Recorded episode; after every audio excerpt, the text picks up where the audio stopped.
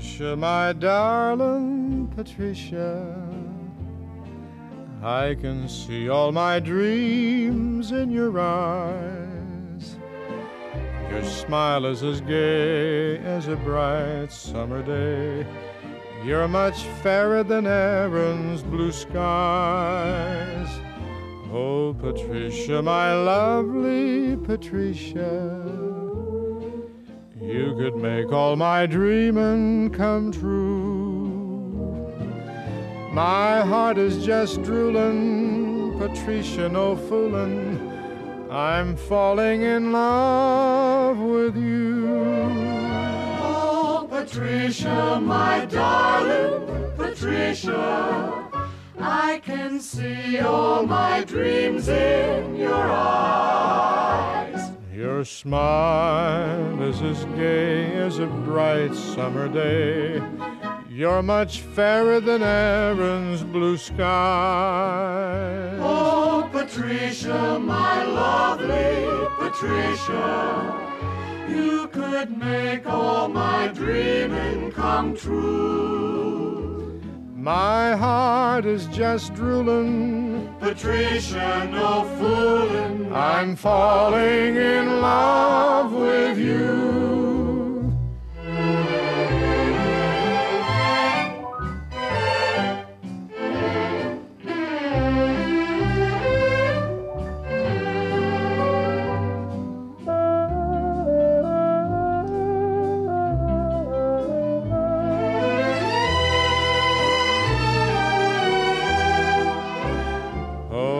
Patricia, my lovely Patricia, you could make all my dreaming come true. My heart is just drooling, Patricia, no foolin'. I'm falling in love. I'm falling in love. I'm falling in love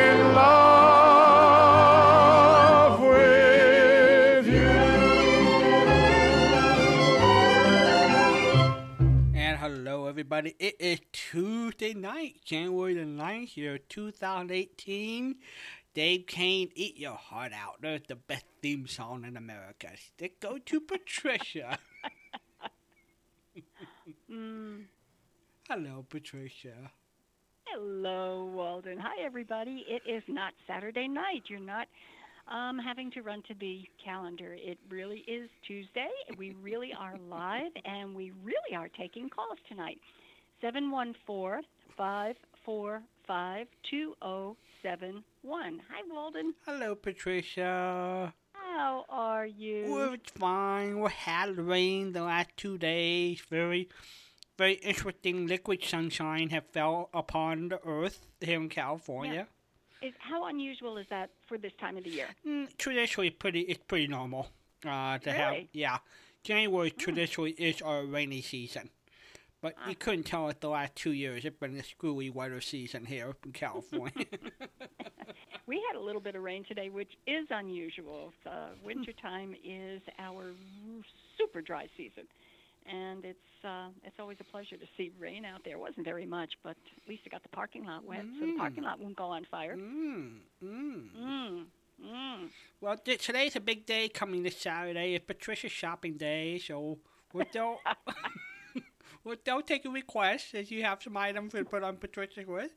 No guarantee you'll make the final cut because Patricia has the final say, you know, of of of the, of the budget. So but we're, we're trying to be creative. I think so far the only thing I didn't add to my list or have on my list are the paper cups that you requested. Uh huh. Yeah, we've got some pretty good sized cups, so, Okay, so I we plan to make chocolate milk. Okay, so we we can take the paper cups off the list for now, Yes, and I I guess you think that's it. And, and you could go with either paper towels or paper napkin. You could do either or. You don't Yeah. need both. You know. yeah, yeah. I didn't put the napkins down You know. there. You know. I'll I'll tough it out with paper towels. See, see, see. I figured if you having company over your, you know, you and your Uh. roommate were gonna have company over there in the big in the big uh, living room quarters. I figured Yeah. Paper napkins would be nice, but I, oh yeah, classy. You know. oh, classy.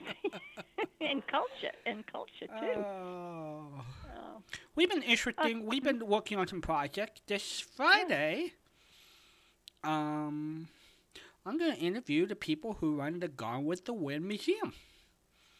Wow, what a super duper deal! Yeah, that's in Georgia, and so we're, we're going to talk to them. Yeah, I was rereading Margaret Mitchell's biography last night, Mm. and she only wrote one book in her lifetime, so I think that's a pretty good book to, to have credit in her in her name. You know, Yeah. Gone with the Wind. hmm And she was killed by a hit and run driver. I did not know that. Yeah. Yeah. The hit and run driver uh, stayed, uh, spent 11 months in jail and lived another 45 more years and died in 1994. So she was, He did. yeah, Yeah. she was 48 when she was killed. Oh gosh. Yeah. Oh gosh. I did not know that. I, I don't know either. why I didn't know it, but I guess there are some things that we just have to No, miss y- along yeah, but no, she she died five days after the car hit. But uh, Mhm. but anyway, it was interesting just rereading her bio, figuring I need to be prepared when we talk about Gone with the Wind this Yeah. Friday. Oh, that that'll be nice. Oh, frankly, my dear, I don't give a damn. That's right. yeah. That's right. Good stuff. know. Good stuff. You know. Well, one thing I wanted to say before I get tangled up with something else, because if I do, I'll never get back to this. Um, you may have mentioned it in April, but I did not know that Erin Moran had died or didn't remember that she had died. She was Joanie on Happy Days, and she died April 22nd in 2017. And um, you know, she she really had a tough life. It it was even while she was acting and getting into acting, she had an extraordinarily difficult life, and um, so she she made the best of it and did the best she could. But Yeah. So- Well, who's left for the show? I guess. I guess mom and dad are gone now, right? Um, from the show. You know the one that played I think um, Richie Cunningham, and the folks, one- right? yeah, The, well Richie of course is, but the the one who played Marion, the mother, I can't think of her name right, Right. now. She's still with us, Okay. and I'm I'm positive Don, uh, Tom Bosley has died. Yeah, Tom is gone. I know that for Yeah. sure. Um, yeah, but uh, I'm pretty sure Marion. I should look up her name, shouldn't I? That's Yeah, sometime if she's around, maybe we should chase her down. You know, have her on Oh, the show. gosh. Yeah, my list is getting longer and longer. my chase list. it's, it's falling over onto different pages, you know. Yeah, I keep I should keep you busy. I sent it. I sent an email to Cynthia Myers. What you know, uh, we're about ready ready to have her back on when she's ready. So. Yeah. so Oh, that'll be really great yeah. to talk about the advertising. And- Super duper. you know, so Marion Ross. Marion Ross, yeah. Yeah, Put her on your list. So maybe we need to track her track her down. I think I think we need to track her down. Let's see. She is um, notable. Doesn't have a birthday down here. They usually have a birthday, Mm-hmm. but Maybe she maybe she doesn't have one. maybe she's one. Oh, here in 1928. Woo! Yeah. Whoa. So she's she gonna she'll be ninety yeah. this year. She'll be 90 this year. Uh-huh. Yeah. Yeah. Indeed. Okay, so I know you. I, I I know you didn't watch a lot of TV when you were a little kid, because you were preoccupied with other things in life. like behaving myself. Yes. And besides that, yes. Yes, and, and, generally cartoons were only allowed on Saturdays on at your house. You know, no That's more. correct. That is correct. So, what did you like to no, watch? no. Hmm? What Wha- did I like to, to watch? Well, the cartoons, of course. Okay. Of course. Um, I'll have to think about that for a while. We didn't. Uh, nobody had uh, the numbers of stations we have today. Good grief! No. You could you could while an entire evening just changing channels if you've got full packages of you know cable television and Mhm. stuff like that. There, Mm-hmm. you could spend an entire evening just changing channels before you even found something you wanted to watch, and by then it would be too late. You have to go to bed. Well, what I noticed, the more channels you have, the more likely that you just sort of keep flipping until you find something. You get flip, hmm flip, Exactly. flip. You're hoping there's something better out there, I guess. yes, yes, indeed. Well, I have a challenging question for you. 714-545-2071. If you'd like to bail me out, you're welcome to do that. If not, I'm on my own. Go ahead, Patricia. Okay, I'm going to read to you four names, and you have to tell me which one has been uh, in film and TV, both of them together, the most. Okay. James Bond. We got James Bond. Mm-hmm. Ebenezer Scrooge. Hamlet.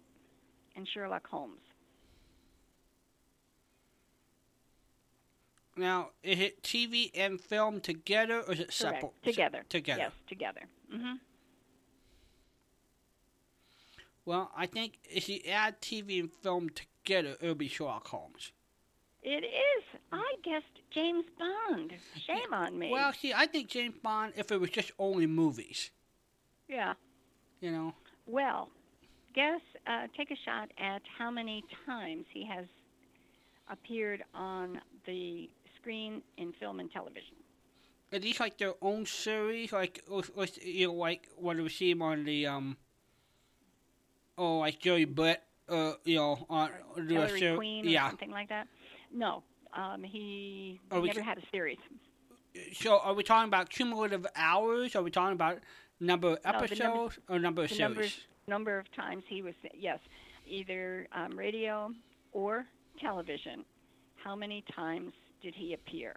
And when I say appear, it was either a movie or a show, uh, not not including radio. Okay, so for example, let's just break down Sherlock Holmes.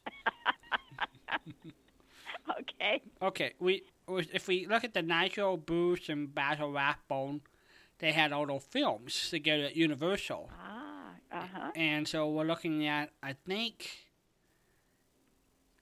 at least nine films together, um, and then. Are we talking about American TV? I, am assuming we're talking about American. We're not talking about the Brits too. Um, I don't know if any of these. Well, yes, they were, weren't mhm, Yeah. Um, so I'm I'm guessing because of the way it's it's worded here that it would be British, and they had a series hmm and and a very good one, and American television series Right. and American movies and British movies. I don't know Okay. they- Yeah. So I would say Sherlock Holmes at least 22 times. How about 254? Uh, there might be a number of episodes then. That that that's probably what we're looking at to get the to get that kind of numbers. That that's That amazing. just knocked my socks off. Um, let's see, a world record for most portrayed literary human character in film and TV. Since its creation in 1887, it has been played by over 75 actors. Ooh, it'd be fun to look at the list and, and, rank them. Who who Yeah. we think the best ones are. Yeah. With that, um, oh my goodness, look at this. With with that number of actors, who tried to take Sherlock Holmes away Mhm. from from um, Basil Rathbone? Okay, let's see. They've got some set, some examples of the or samples of the actors who portrayed him. hmm Mr. Christopher Lee, don't know him. Charlton Heston, Oh yeah, Peter o- Peter O'Toole, yeah. Christopher Plummer, Roger Moore, wow, and Robert Downey Jr. Yeah, because Robert Downey would have been the, the recent American Mm-hmm. film. Um, Yeah. do they have Sir Guy Gielgud or Sir Ralph Richardson on that list? No. Okay. Um, and th- this was, of course, out of 75. What did it, what did I read? Five. Yeah. um, well, I'm assuming Did they did they do they did did they do any films? They did the radio version. and That's why I wasn't too sure Yeah. if they, if they Yeah. ever crossed over. No. No. Apparently not.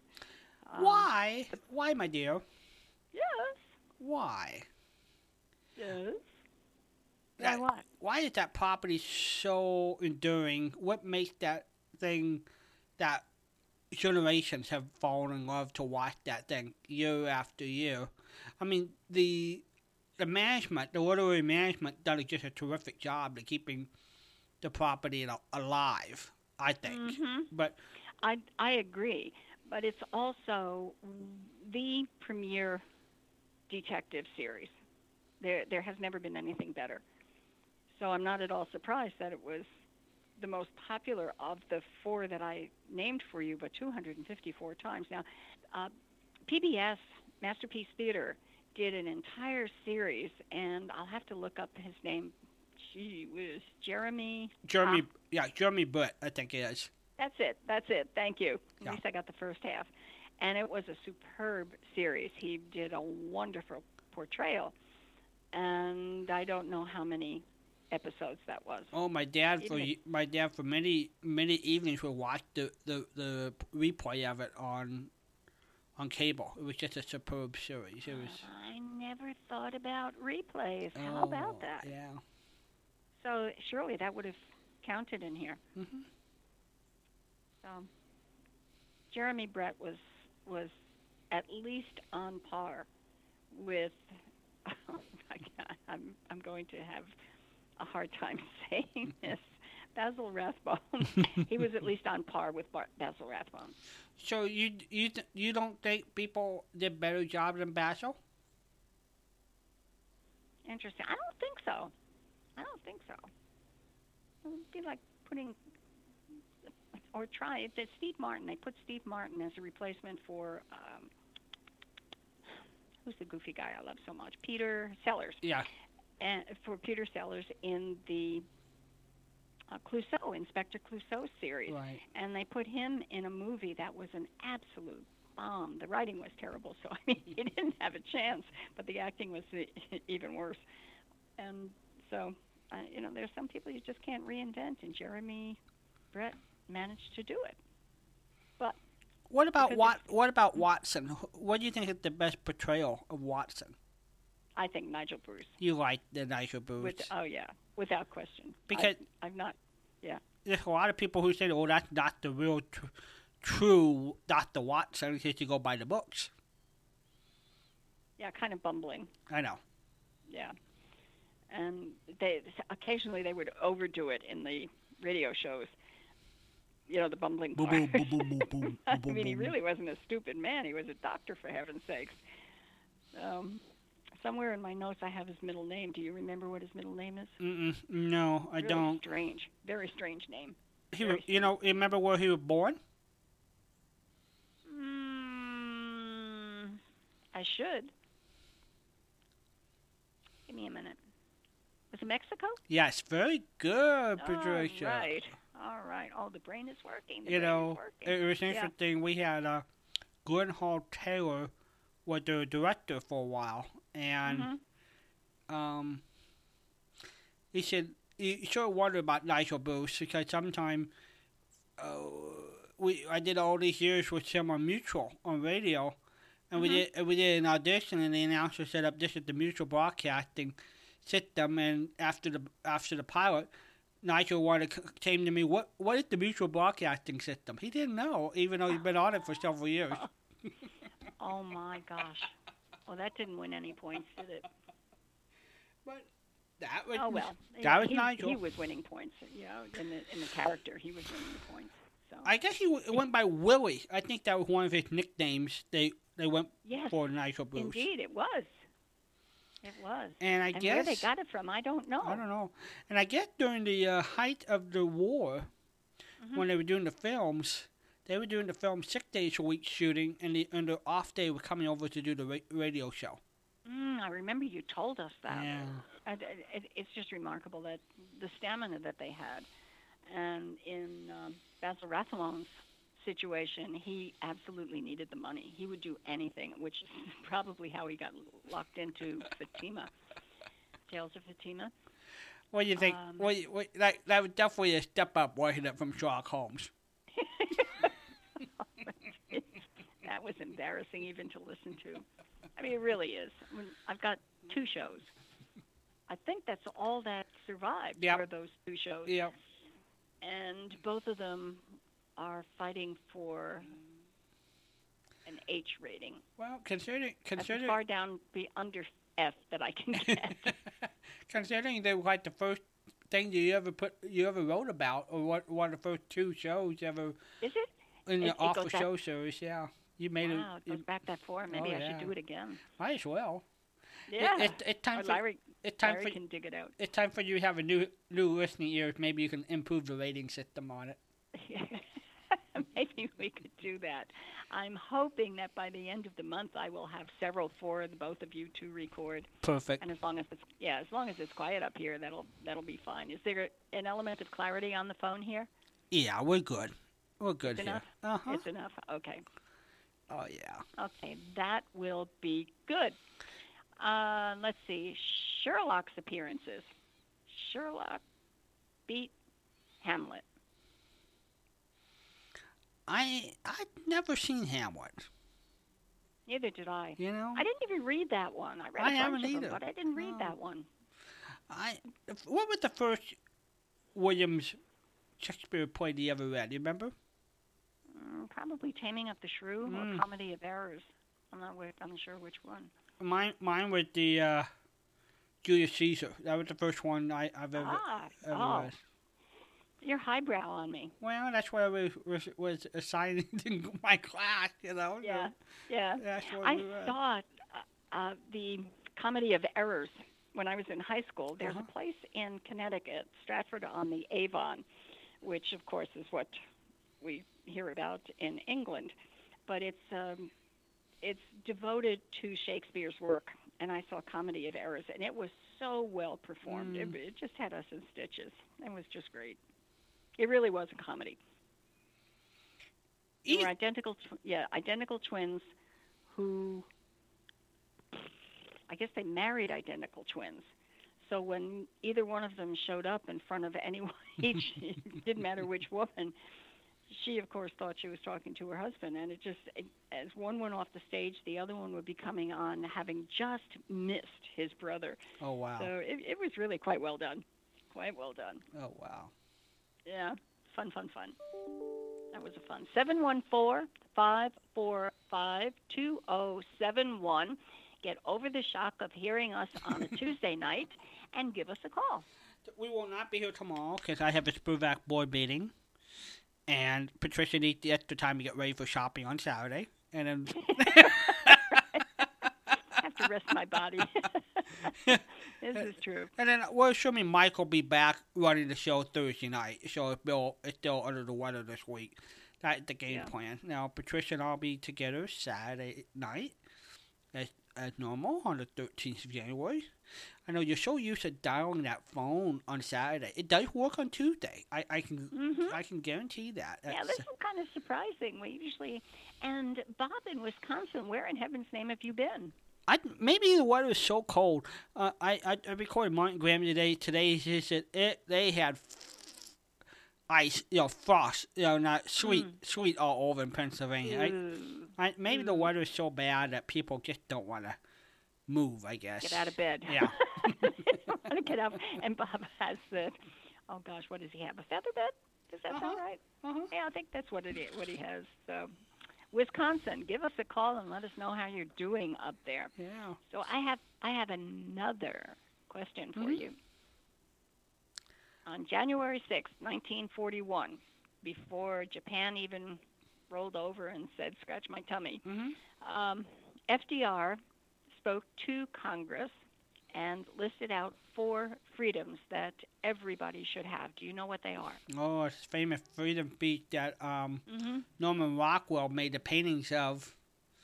Uh, freedom of speech, Right? freedom of religion, Right? freedom of the press, Mm, that wasn't on there. No. freedom to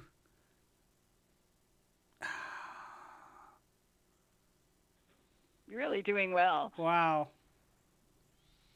wow well then if freedom of the press is not there then i would say freedom of assembly would not be there too That's correct. Correct that it's not here. yeah i don't know i think i got the two obvious one i don't know what else Mhm. would have made the list The other two were freedom from want, yes meaning, you know, gotta Yeah. have food, guys, yeah and freedom from fear. yes So those those were really hot subjects. Uh, in you know, we they were we were embroiled in hmm in uh, what would become the World War. So, wow. Okay, you want another one? Of course. Oh, we got goodies here. We got goodies here. Let's see. Valley Forge. Oh yeah. Oh yeah. What time was it? Um, and I'm talking years and perhaps months. I can I can ask you for months. Mhm. How many months did the Valley Forge challenges hang Well, around? well, it was throughout the winter of 17 77 1777 and I think they crossed the Delaware in, in January. So I think they was there for at least three months in the winter of Valley Forge. According to what I've got, and then, excuse me, I doubt it was weather that they were struggling for with for the last couple of months, but it, December 19th, 1777 to June 19th, 1778. Wow. That just knocked my socks off. Wow.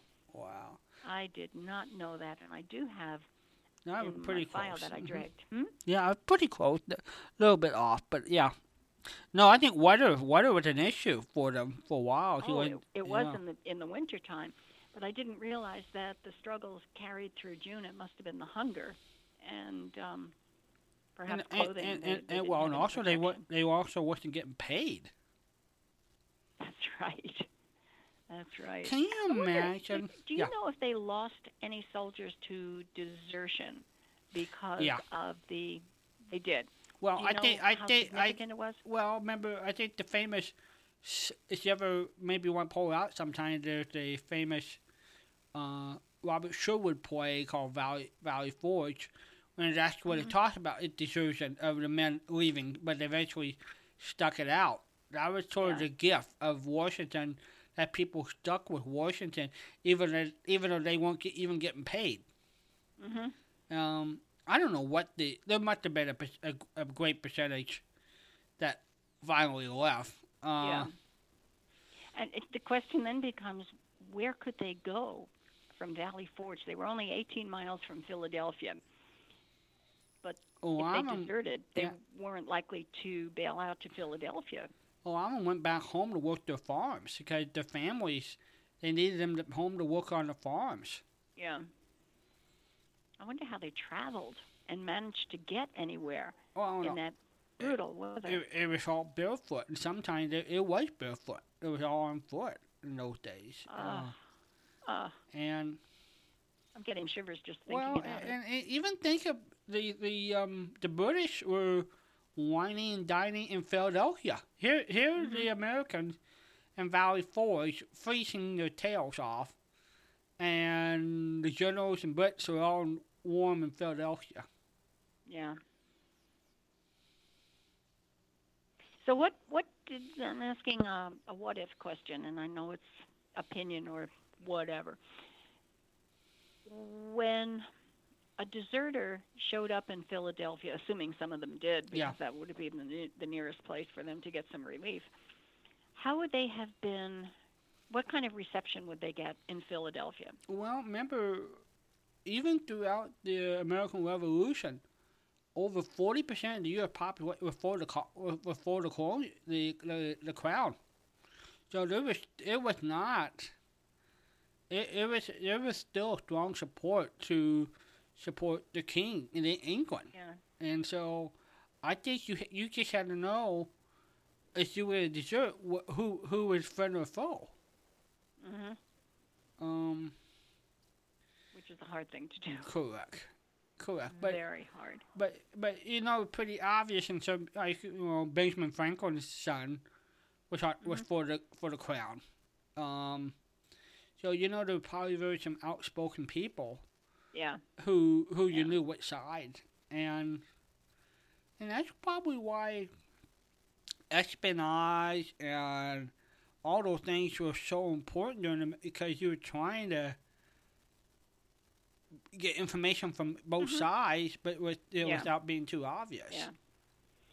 I, that was when I read the biographies of Benjamin Franklin and watched it. There was a really wonderful documentary about him. And it must have been on on uh, PBS, that he had such an estrangement with his son, and the Yeah. two of them were so vehemently opposed to each other. That really took me by surprise. Yeah, and his son was governor of New Jersey or something. Yeah, he he was governor, but I can't remember where. Wouldn't have been Pennsylvania. That was William no, Penn. yeah, Um, but it was like New Jersey or Yeah. somewhere in the Northeast, Yeah. somewhere like that. yeah, and very very pro British. Really surprising. How how they, had a hmm? how would you have felt about if you were living at that time? How would you Mm-hmm. think you would handle things? you mean the whole Megillah, or just with Benjamin Franklin? The whole Megillah. The whole, gee, the whole Megillah, the war. Yeah. You're talking about the the war Yeah, itself. yeah. I don't think I could best George Washington in his leadership, and of course, um, the French, the French um, provided extra backbone for us. Without the French, we would have lost, We were lost. without without question. Um, when it comes to Valley Forge, I don't know what their other options were. What, but I'm getting for the whole six years from 1775 to 1781. Would you have been? Would you? Would you have been for the Patriots, or would you have been neutral? You know, that's that's really interesting. I mean, today it's patriots without a question. Of course. But the only kind of life they knew was under British rule. Right. And experience goes a long way. And I think that's probably what happened with Benjamin Franklin's son. And of course, Benjamin had the liberty of traveling back and forth, and he was ambassador to France and had relationships that his son never had, so that he had a broader perspective on this. But holy cats, I just really don't know. I hope I would go with the Patriots Mm-hmm. and understand the the value and the need for freedoms. But again, you know, That's true. I would have grown up under under British rule. Hello, you're on with Patricia.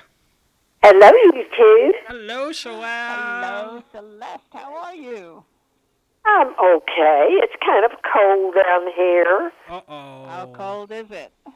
Oh, not not bad. It's just Texas cold. I think it's in the 40s. That's cold. My, Chilly. That's pretty chilly. no, that's nothing. That's nothing. It's just that I don't like cold weather.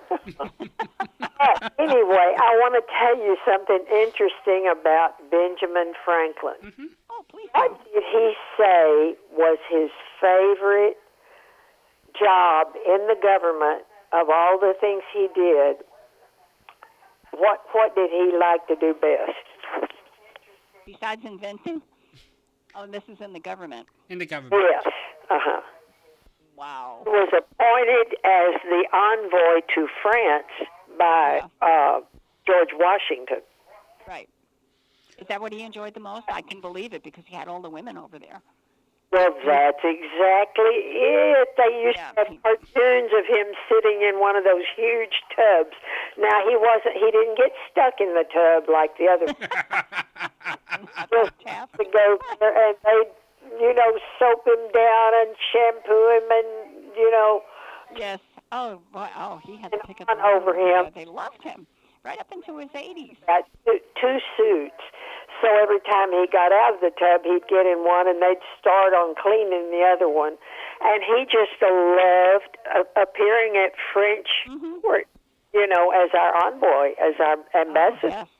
Oh, yes. He had a great time, and with the French leaders as well. He had a, a he was great influence. doing in the meantime, which was really clever, was the part that the Amer- that other people didn't know that was going on.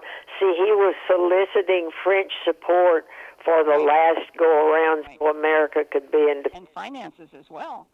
Oh yeah, oh yeah, had to have money too. Mm-hmm. Yeah, absolutely. And truly, without without France, we would have been. Pushing on the French. I, I think Benjamin is the only one who has signatures on all four major U.S. documents.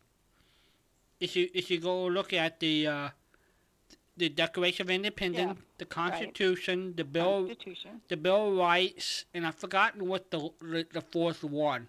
Did he sign the Federalist Papers? He he must have. but it was something like that. It was like three or four. He's the only one have signed them, signed them all. Uh huh. He had his nose in everything, didn't Yeah. he?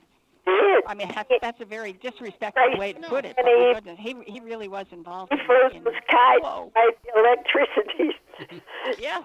on the Yes. on the didn't he have a big key on his kite there and the Yeah. electricity hit it? That's that's the way they depict it. I'm not sure if it's uh, you know cartoonish type stuff.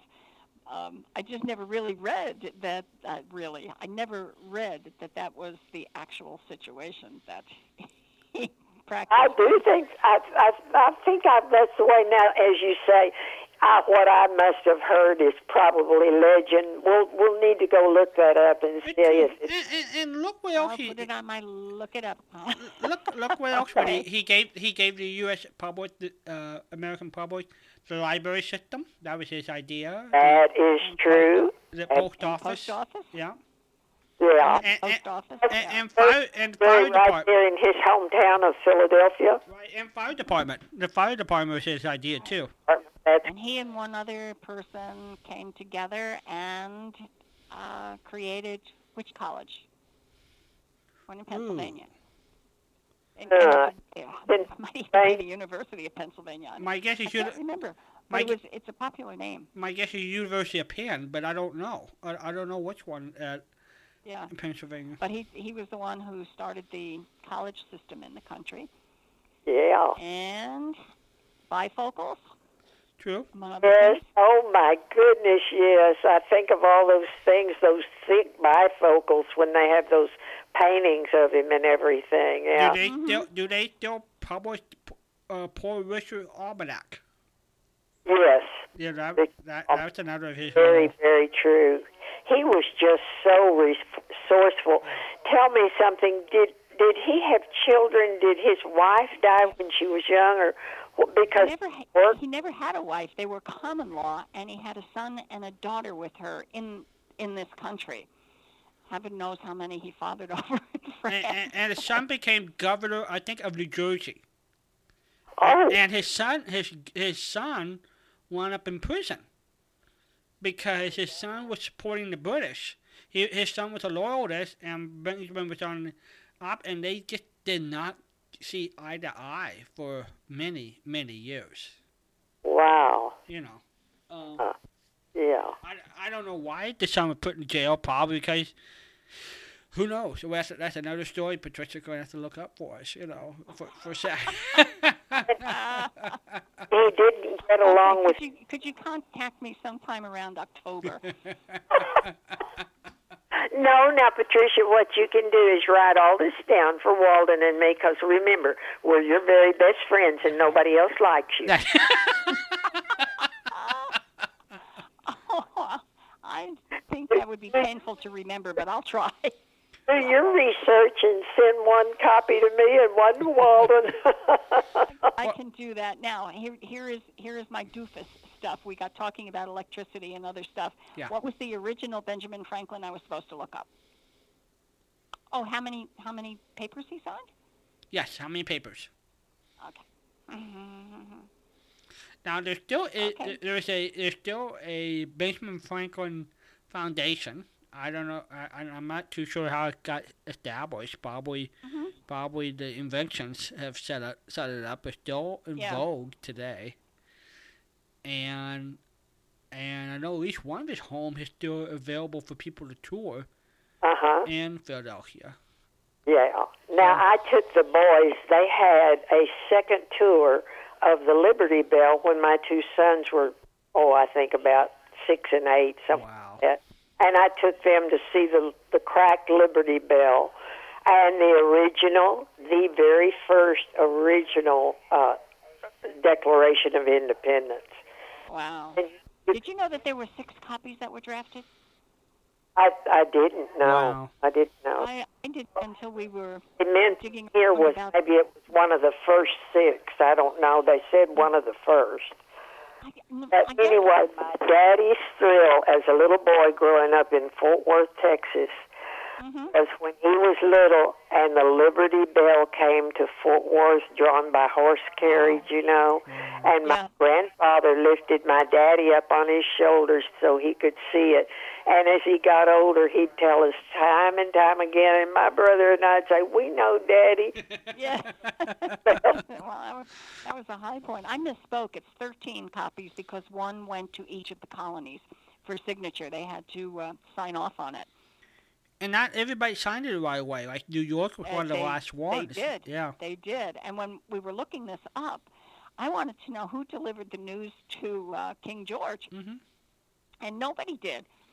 It was printed, the, the action, the Declaration of Independence by the American colonies, was printed up in an Irish newspaper. and somebody delivered the newspaper to King George, and that's how he found out they had declared independence. Oh my! I would And I would not have wanted to be at that dinner table. Buddy from Ireland, that's a double smack, isn't it? Oh yeah. Because the English hated the Irish and they hated us too. So oh yeah. Oh yeah. So our history is so rich. I I just can't believe that I had teachers who you know stuck to facts. 1776. you know, and and it it could have been so lively and so wonderful to learn Right. about our country's history, and it wasn't. And now that I'm with all of you, I'm just getting so excited about everything that I learn about our country. It's just wonderful. So it really tells you the moral of the story. If you're going to teach history, or you know somebody to teach, teach it through personalities, because I think that goes sticks Mm-hmm. with people. I do too. You know? I do I think that's too. perfect. Yes, Yes. I do. Yes. Well, it, it seems as though they just try to make history so uh, just drudgery, you know, uh, Exactly. dates and times and places, Mhm. and it's all right to say in the winter of 1776 this happened. You don't have to say at 10:30 in the morning on, you know. Yeah, I, I don't- agreed. I- agreed. I don't know why they do that, you know. But the the details, like what did we know about Valley Forge? Valley Forge was a place where George Washington and his troops stayed, and they froze in the wintertime. Yeah. Period. Yeah, and, and I mean it was probably a little bit more elaborate than that, but not much. Not much. And you know, that's I mean, and let's face it, our history books have changed so much that some big events maybe are given a half page nowadays, if that, in, in the history if book. that. Yeah, Yeah. if that. Yeah. You know. Not likely. Very, very true. Yeah. Well, we're an interesting country, hmm and we've had Yes, we interesting leaders, and we should be thankful for all that to give us a good start. We didn't always do the right thing, but we kept trying. You know, Yes, that that's right. that would be a great, and I bet, I bet, that, here's an idea. I wonder if there's a list. Said, did anybody ever put the, the most important hundred Americans of all time that have the greatest impact? I wonder if there's even Yeah. such a list. That, that's something that Forbes would put out. Uh huh. Because you gotta Okay. think Benjamin Franklin would have to be in the top ten, maybe Oh, top yes. five. Gosh, yes.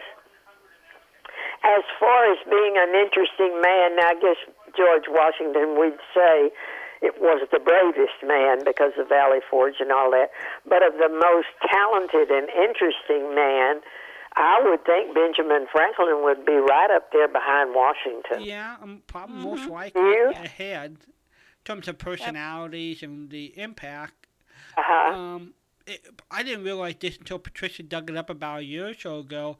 How quiet Thomas Jefferson was. He was such a quiet person. Um, Yeah. Yeah, John Adams was more vocal. Right. Right. Oh, John Adams would pick up. John Adams would get in a fight. Mm-hmm. Oh, you know all those uh, letters that his wife sent to him when he was in Washington. At the end, she would always shush him and tell him, "Watch your decorum and try to hold your temper." Good old see, behind every man is a every successful man is a woman. Yeah. Well, That's true. That was interesting. I'm not I'm not sure that's true, but I don't either. It's just folklore. Yeah. Good, doesn't it? if you go back and look at how important Abigail Adams was, I mean, Yes. she spoke in foreign languages. She was very well Very well educated. educated. And, and and her husband John had a lot of respect for her. She used, to talk foreign affairs with her, get her Mhm. input before he ever made a decision. You know, he Yes. he wanted Abigail's thoughts on things. Yes, he did. But you know, and I guess back in her day, they must have considered her a women's lib kind of person, Most wouldn't you think? Most likely. Yes. Yes. I think that's what her per- her reputation sounds kind of like that. Mm-hmm. Yeah. She was really out for women's rights, as they would be for that time. I'm sure, you mm-hmm. know. Mhm. And I bet you, if she had died, uh, I bet you, if she'd lived to be a suffragette, she would have been right in the front row. Yeah, I I agree. I agree. You know who doesn't get any attention in the suffrage movement is Elizabeth Stanton, who was a constant companion with Susan B. Anthony. Mm. Went all over the world with her and was friends with um, the Wilsons, Woodrow Wilson. And Edith. Huh? Yeah. yeah. Yeah, and um, she she was just a remarkable lady. I read her her own notes. It was not a biography of sorts. It was more an accounting of the movement and who was involved in the movement, uh, and then did a little bit of research more than that. And Susan B. Anthony gobbled up or was given all of the credit, and when it should at least have been a 50-50 with Elizabeth Stanton. Elizabeth Stanton, and uh, I'm trying to think of the other one. Uh, there was another famous one to share that with. Uh, let's see, Katie Stanton, uh, Elizabeth. I mean, uh, what? Who, who did you say? Elizabeth. Elizabeth Stanton. Anthony, sorry. Susan B. Anthony, and then uh, Katie Stanton, and there was another one I can't think of. There was there a, that a woman that ran a newspaper in Washington D.C. And I'm trying to think uh, her name is, uh, but she was supposed to a, a newspaper woman who's really never given too much credit for yeah, for that time. Yeah. I I remember one of the last conversations I had with, with my great grandmother in person was in the back in the late '80s, and she would tell me that she voted in the first election that woman had the right to vote Wow. in 1920. And it was just fun to have her 1920, and, and have it was just fun for her to reminisce. She yeah, said, "I." and for you to have that kind of a connection to history. Mm-hmm. And th- she said, "I listened to your grandfather, but I didn't vote with your grandfather." Good for her. That's Good for great. Her. Good for her. There's nothing like a woman banging you on the head to make you do right, is there? this is true. Bang This the head and make you do right. Yeah. I'm trying to think. There was maybe it was the newspaper publisher. Do you remember her name, Walden? oh, I'm I'm drawing a blank on it. and I have to go think about it. Four or five women there that were really the hmm never give up. They were the nucleus of that. Well, we probably should look up one at night just about the woman movement of that period. Who were the mo- movers and shakers? There's probably a, Uh-huh. a, a, a few that were probably are not recognized today. I mean, Yeah. I think I think reason why we're so familiar with Susan B. Anthony with the younger generation is because of the coin. You know, remember when the coin came out in 1980? But yeah. there are other things probably that should uh, help recognize other people. Yeah, I have a Susan B. Anthony gold coin that my husband gave me years and years ago. And you know, too it's too bad. Remember how small those things were? It I, I Yes. they They were, they were barely barely bigger than a quarter, and I can't tell you the numbers of times I have been rolling quarters and tried to stuff one of them in. And, and I see. You remember in the early seventies? I remember the silver dollar was much bigger. Mm, oh, Yes, and heavier. I don't Yes. think we have silver big. dollars anymore. Yeah, they're don't not minting silver dollars No, I don't anymore. think they They're half dollars with JFK on them, but um, I'm not even sure they're minting them. They might just still be in circulation. Yeah, yeah, that might just be. I I don't don't. even know if they're even doing I heard fifty cents. something so interesting too. Women have played a, a lot of support, or they've started issues that have been real helpful to the country. The one I think about that I've heard lately is the fact that during Prohibition, so many poor people were drawn into it because they could make fast money by making illegal mm-hmm. whiskey and all that, you know.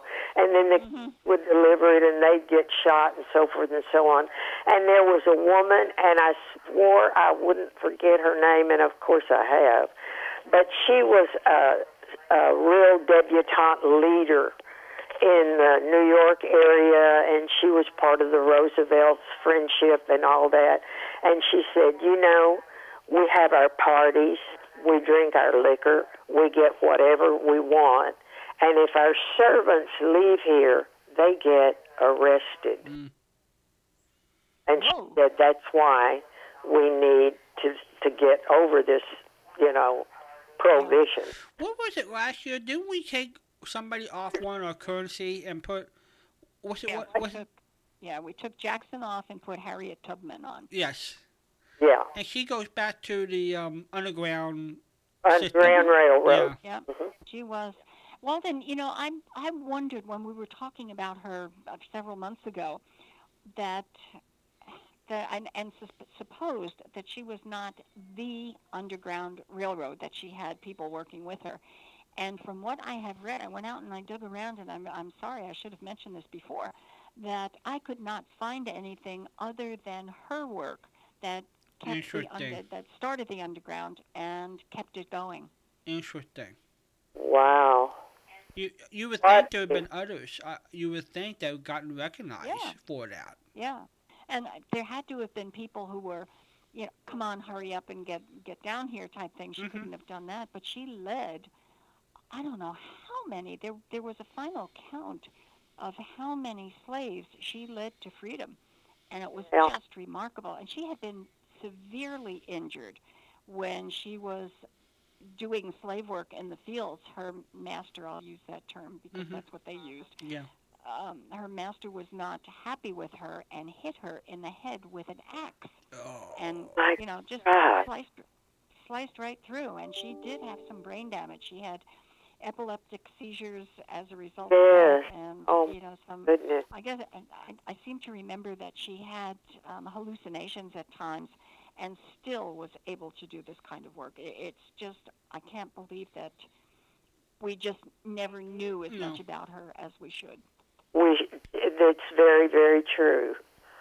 Uh, you can just imagine those routes that they had all out, and she had people that would be at. She would send them a letter or whatever, and they'd be ready when she got there with the slaves, and they would give them food and water and a coat or clothes or whatever they needed to keep going. Exactly. And she had Mhm. planned all the way up to where where they'd be free. Can you imagine the organization skills at that time to pull something like that off? and, and to be able to pull it off without particular incident. uh, I remember reading that she had someone, uh, someone in the tunnel to freedom. It Mhm. really was an underground, Yeah. and he had a Yeah. and he had a pistol, and she said, "Put it down, get rid of it. Nobody is armed down here because if you pull a pistol, we're all dead." Yeah. And I mean, she was adamant about these things, and Mm. he did. He, he surrendered his weapon. She said, "You either put it down or you go back." Yeah, absolutely. Yeah. Anyway, well, guys, I will not take up any more of your time, but it's been so much fun It has. to you about It has we don't talk about very much. And I've got a whole list now that to add to my lookup list. Uh, Benjamin Franklin and stuff like that there. Harry Truff. Yep. The, Yeah, and the suffrage. underground. Yep. Oh. The suffrage. Okay, Celeste, thank you for calling in. We'll talk to you soon. Okay, Take bye care. bye. Good night.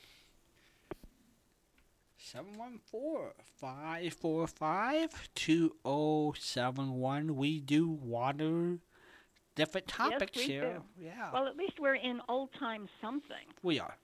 It might not be radio. Okay, I have a question for you. Tell me about Club 15 with Bob Crosby and Dick Haymes. Well, it was put together after the war, Mhm. and it was sponsored by Campbell Soup. And Really? Del Sharbutt was the uh, commercial spokesperson, and this was on Nights Week, and he loved to say the famous phrase, mmm, mmm, good. Good. And a lot of times, the Andrews sisters sang the jingles in the commercials. Uh, Really? so oh my it, goodness. it was it was Jerry Gray and the orchestra. Jerry Gray with the arranger for Glenn Miller, and Uh-huh. then Bob Crosby was a singer, and the Kings were there, and it was a very popular show.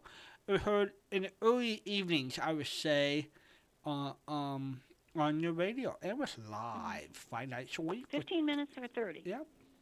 15 minutes or 30 minutes? Fifteen. 15 minutes. Yeah. Okay. You know, you don't know how long 15 minutes goes until you're trying to fill it up. True. So they must have they must have really had a good lineup. Did they have guests? Oh yeah, they would have, or else they would rotate people in and out. That they would have, they would have, um, they would sing four songs, and sometimes Uh-huh. it would be a male and a female vocalist, or or Mhm. a group, or they would rotate several different acts in a week. So it was a lot of variety on that show. You know, it was. Yeah. You had Club 15, and then you had the Chesterfield Supper Club, were all sort of in competition for that Mm-hmm. musical time spot. Yeah. Very good. I Patricia. found I found some stuff about Citizen Kane. Yes. Did you know about because I'm ignorant on this. Did you know about the the horrible problems Welles had with this Well, there's putting a it lot of putting it out? yeah. There's a lot of issue. I think. I think what's his name? Newspaper newspaper publisher. Ran- William Really? Randolph Yeah. Hearst, yes, forbid his newspapers to run ads for Orson Welles' Citizen Kane. He was only 24 years old. I didn't realize that. And he had landed a contract, apparently a very lucrative contract, with RKO, which was struggling at the time. And he had a writer working with him, our friend, his friend, it wasn't a writer working with him, Herman Mankiewicz, who suggested basing a film on the life of William Randolph Hearst. And that didn't go over so big. so um, he, catch, he caught a, apparently a preview screening of the film and just went berserk. So he sent out after the screening a publication to all of his publications not to uh, run advertisements, and apparently held a lot of sway with the movie houses because they only gave it cursory attention because they were forced to do that. So they only paid perhaps two or three. They played it two or three times Uh huh. in the chain and then just abandoned it. It was nominated for nine Oscars and only one was awarded, and then it was, for all intents and purposes, put up on the shelf until relatively recently when it when it started being shown. So Wow. I had no idea that it was uh, 25 years um, before it received uh, on you know the kind of attention and accolades that it should have. But wow, I had no idea he'd had that amount of trouble. Yeah, he had a lot of trouble, and they would Yeah. people didn't want to support it. So, so- he had very limited running in the in the movie in the movie houses. It was just Yeah. a struggle for him. It was terrible. Louis B. Mayer, MGM Louis B. Mayer, Mm-hmm. even offered to pay RKO, RKO $842,000 in cash if they would destroy the negative in all prints of Citizen Kane. That's amazing. I, I just can't imagine two movie studios going nose to nose in that kind of a battle. So, that's my story about Citizen Kane for tonight. Just knocked my socks off. You want me to get, you want me to call you and we can just talk about it? Say what?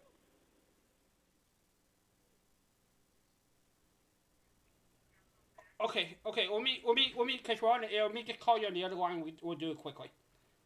Okay. All right, hold on. We got a emergency on the air. Let me call Kim, and Okay. they're having hurricane issues in Texas. Oh, so oh hold my on, gosh. and let's let's get let's get it from Kim. And hold on. Let's see. Hey, Walden. All right, Kim, you're live with Patricia and I. So give us the give we Patricia and I are out of the loop. So give us what you're hearing. Give us what All you right. know. I got a uh, a text from Mike Handy, who's down in Cozumel, about 10 after 10 our time, and he said that a um, earthquake hit Honduras. I think it's. I'm going back to look. A 7.8 earthquake just hit Honduras, and a four a four foot tsunami is to hit in the there in the area Mike is in bef- just before 3 a.m. our time. Ooh. Yeah.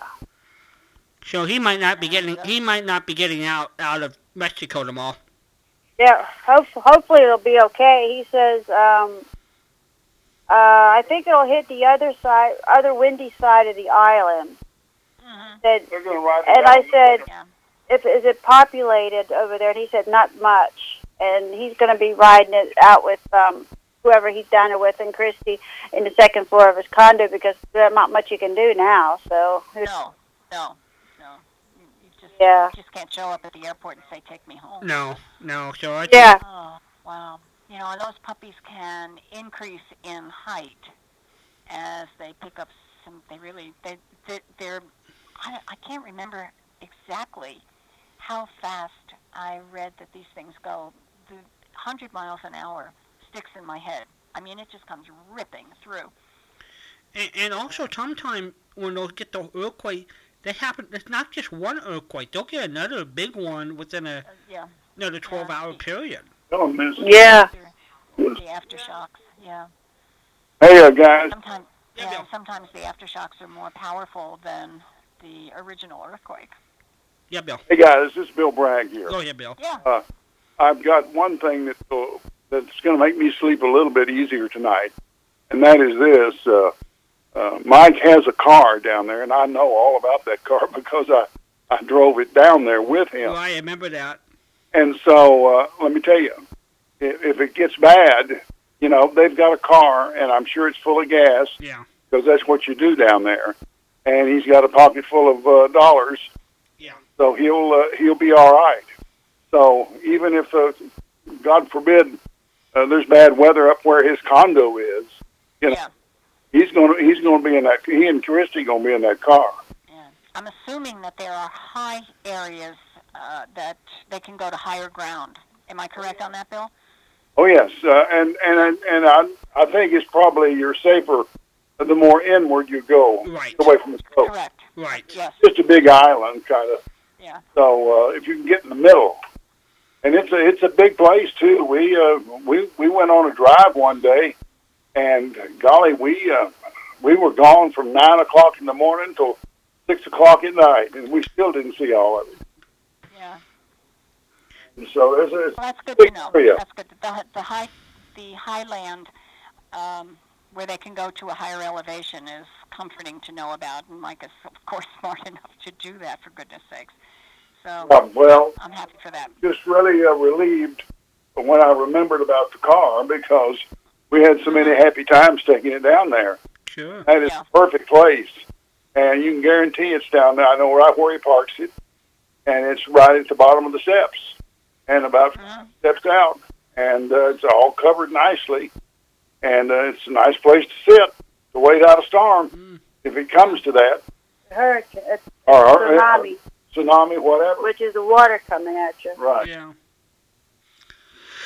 Well, hopefully, hopefully, um, if Mike needs to get in a car, he should do it sooner than later. Cause at least he got at least a five-hour jump on it before the tsunami Mhm. strikes. So I would think, but if he's gonna light it out, he he probably knows it best. But uh, he, you know, it's it's gonna be a challenging next twelve hours for him.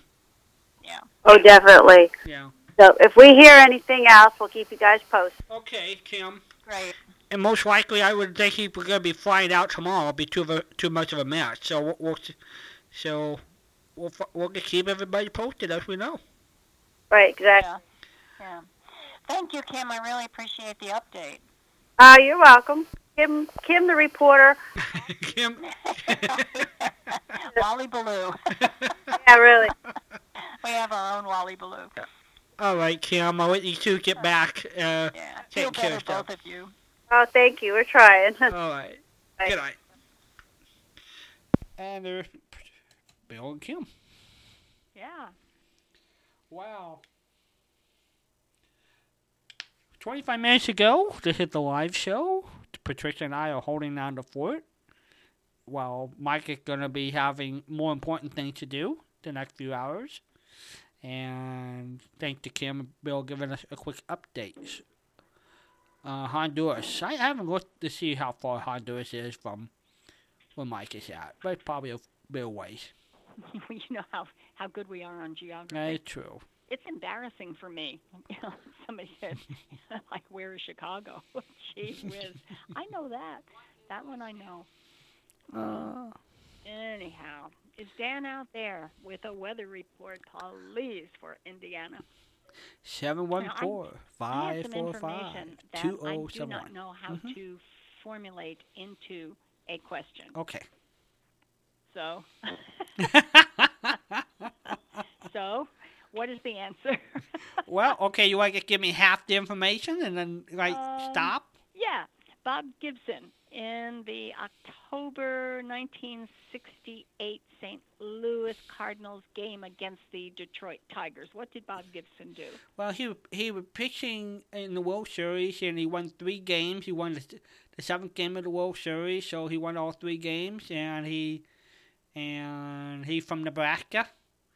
Are you serious? Yes. I did not know that. Oh gosh, I would have put stars on this one then. yeah, he's from Nebraska. He had a Yeah. in 1968 1.12 ERA and stuff like that. There. Wow. Okay. They actually wound up losing. The Cardinals lost that World Series. He got the three games. Uh, However, he struck out 17 Detroit Tigers in the first game, wow. which is really interesting. I can't. we got we have ambient sounds tonight. That's okay. Um, he he broke at the time Sandy Koufax's record, but he ended up with pitching three strikeouts in an unprecedented 35 batters.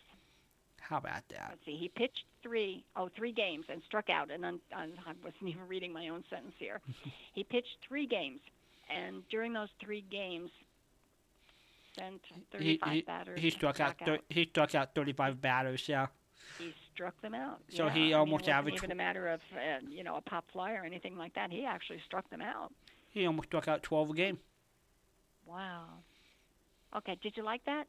A I loved it. I love it. Like it's It- not. it- It's not that I you. mean, rec- you, it's you not. liked that I that I knew what a pop fly was. Yes, and I go and I'm and I'm glad you recognize people from Nebraska. You're very you're very good. Well, I didn't know that.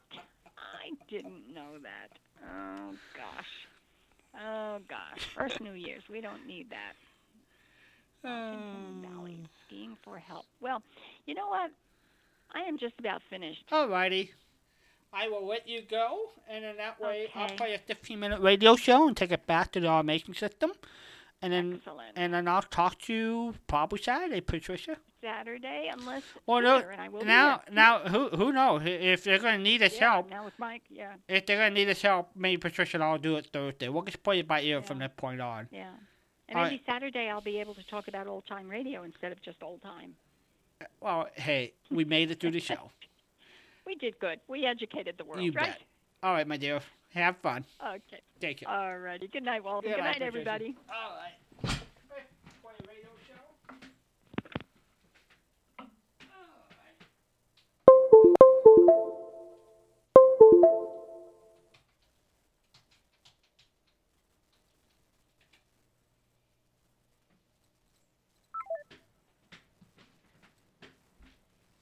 Jaws Professional Christmas Shows Folders Christmas A Aldrich Family A Amos and Andy Enter Items Amos and Andy 122441 Amos and Andy 421224 Christmas Show Amos and Andy 122441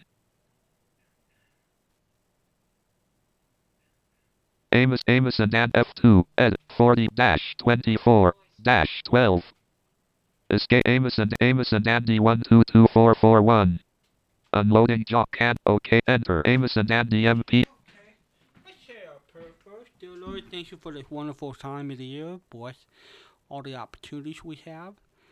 Thank you, Lord, for the things we do. We ask this in Jesus Christ's name. Amen. Hey, I want to mention something before.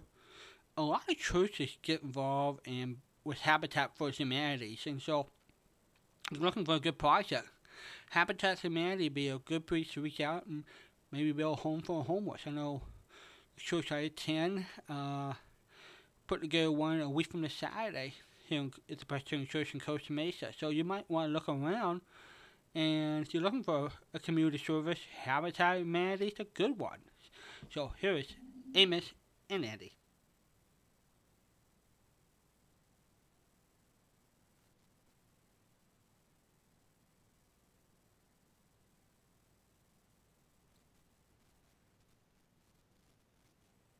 Campbell's Soup bring you Amos and Andy.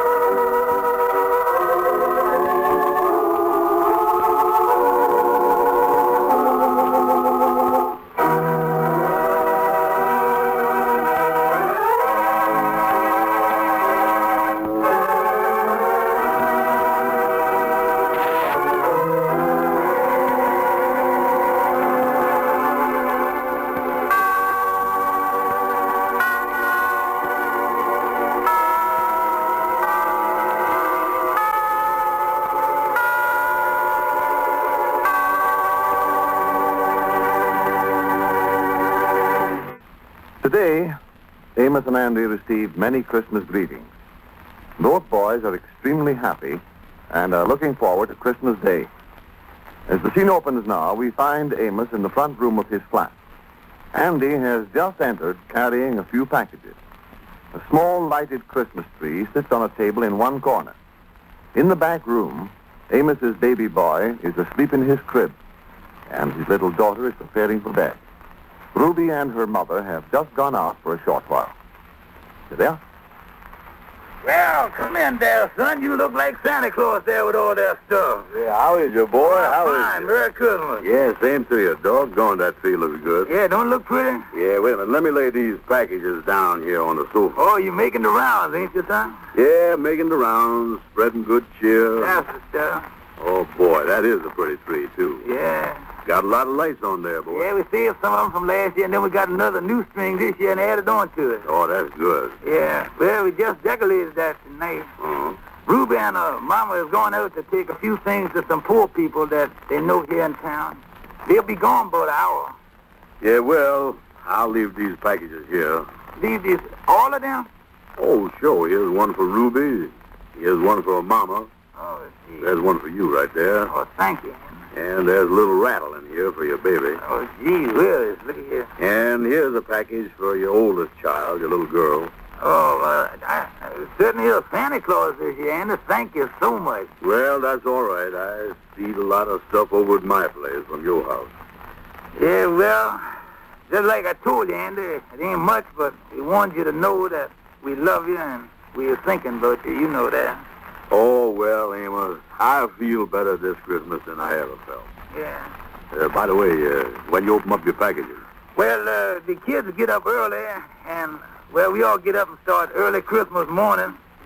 And, um, by the way, don't forget that you promised me this morning that you'd be here for Christmas dinner with us. yeah, yeah, yeah. Well, that sure is nice of you, all right, 'cause the other Christmas dinners didn't work out so good. Oh, they didn't, huh? Ah. Well, we want you here, so now we're going to count on that. Oh, yeah. Well, that's swell. Yo. Well, I gotta get going, son. I gotta drop in on two or three people, say hello to them. Yeah, well, I hate to have you rush off, Andy. Don't you want to sit down a little while? No, no, I'll get going, son. Just want to come by here and kind of wish you a Merry Christmas tomorrow. Uh-huh. Well, you know I wish you one, son. Yeah, by the way, uh, you don't want to go with me now, do you? Stop in on some friends or something? Oh, no, and I can't. Uh, I'm going on back now and see that the baby is covered up in the crib and say good night to Arbadella. You know, she wants to know all about Christmas. She can't wait till tomorrow. Yeah, well, that's great, son. Well, Merry Christmas again. Well, same to you, and thank you for the packages, Andy. You're welcome, Amos. You're welcome. So long. So long, son. Forth the royal diadem and crown him Lord of all. Well, honey, you was in bed, ain't you? Daddy, can I turn on the little radio for a minute before I go to sleep? Well, uh, just for a minute or two, I'll snap it on for you. Say, uh, we let it warm up a few seconds. We don't want to wake up baby, you know. That music never wakes him up, Daddy. Yeah, well, now, let me straighten your covers up a little bit here. Mm-hmm. Did you said your prayers? Oh, Mommy heard my prayers before she went out, Daddy. Oh, that's good, yeah. Glad The of Paul that. Taylor Chorus continues with the Lord's Prayer. Yeah, well, now, you get under covers, honey. Daddy, could you get some Christmas music on the radio? Why, darling, this is the very best Christmas music you could get. This is the Lord's Prayer. I've been saying the Lord's Prayer with Mommy. She's been teaching it to me. Yeah, I know she is. What does the Lord's Prayer mean, Daddy? Well, it means an awful lot. And with the world like it is today, darling, it seems to have a bigger meaning than ever before. Well, what does the Lord's Prayer mean? The Lord's Prayer, well, darling, I'll try to explain it to you. Oh, will you, Daddy? Yeah, now you lay down and listen. The first line of the Lord's Prayer is this. Our Father, which art in heaven, that means Father of all that is good, where no wrong can dwell. Now the next line is, Hallowed be thy name. That means, darling, that we should love and respect all that is good. Oh, Thy kingdom come, thy will be done in earth as it is in heaven. That means, darling, as we clean our hearts of all hate and selfishness and fill our hearts with love, the good, the true, and the beautiful, then this earth will be exactly like heaven. oh, that would be wonderful, Daddy. Then it says, give us this day our daily bread. Now that means to feed our hearts and minds with kindness, love, and courage, which will make us strong for our daily task. Mm-hmm. And then it says, and forgive us our debts as we forgive our debtors. You remember the golden rule? Oh, yes, sir. Well, that means that we must keep the golden rule and do unto others as we would want them to do unto us. And then it says, and lead us not into temptation, but deliver us from evil.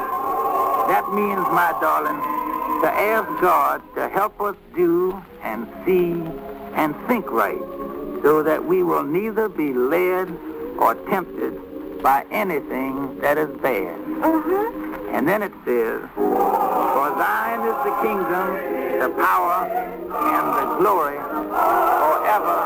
Amen.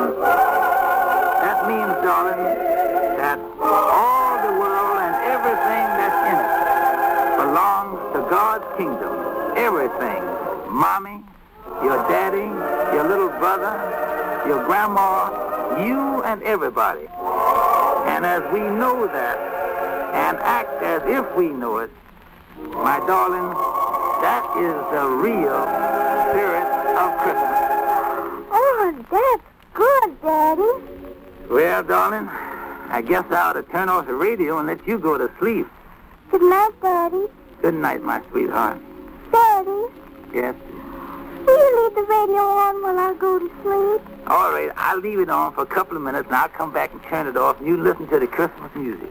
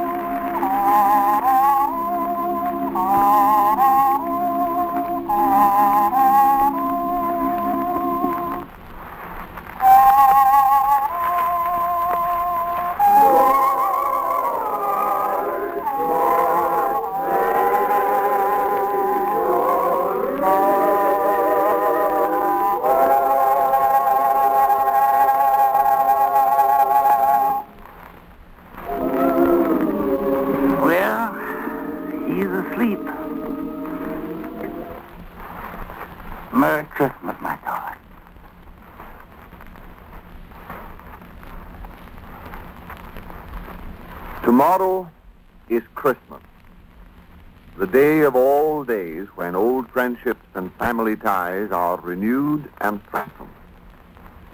This year, more than ever, the real fundamental things in our life stand out from the trivial and inconsequential. The Christmas service at church has more meaning. The old words, freedom, equality, tolerance, character, take on new values.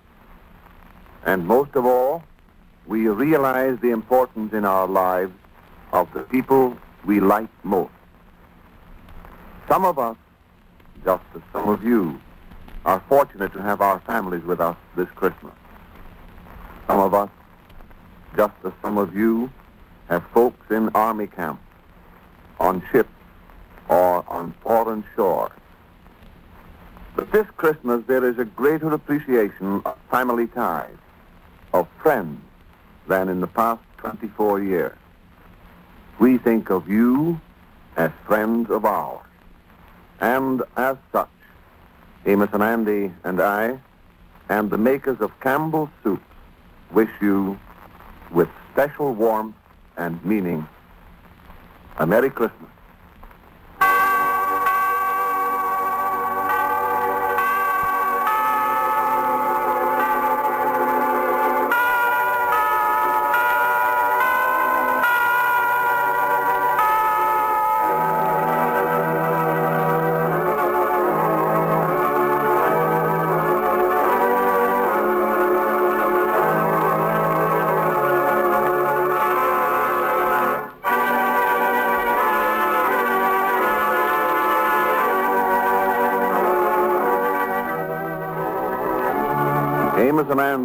In person will return to you tomorrow at this same hour. This is Bill Hay speaking for Campbell's Soup, bidding you all good night. And inviting you to stay tuned in for Lanny Ross, who follows immediately on this station. And we'll talk to you later this week, everybody, here on Yesterday USA. Merry Christmas.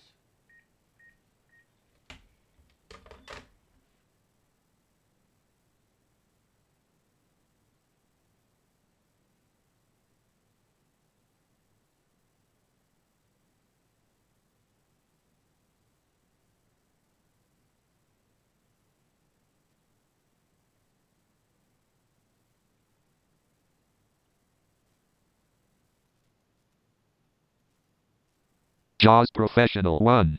Amos and Andy 1. Alt tab. Amos and Andy Alt tab. Sound 1 stop. Escape, escape, escape. Enter. 1.2.763 seconds. Windows M. Desktop. Enter. Menu. File A. Leaving menus. Sound 1 star. Save as dialog. File name. Sound 1. Edit. T. U. E. S. D. A. Y. N. I. G. H. T. S. E. C. O. N. D. P. C. 1 dash 9 dash 1 8 W I T H P A T R I C I A G U E S T K I M A N D B I L L Save as t- save button enter edit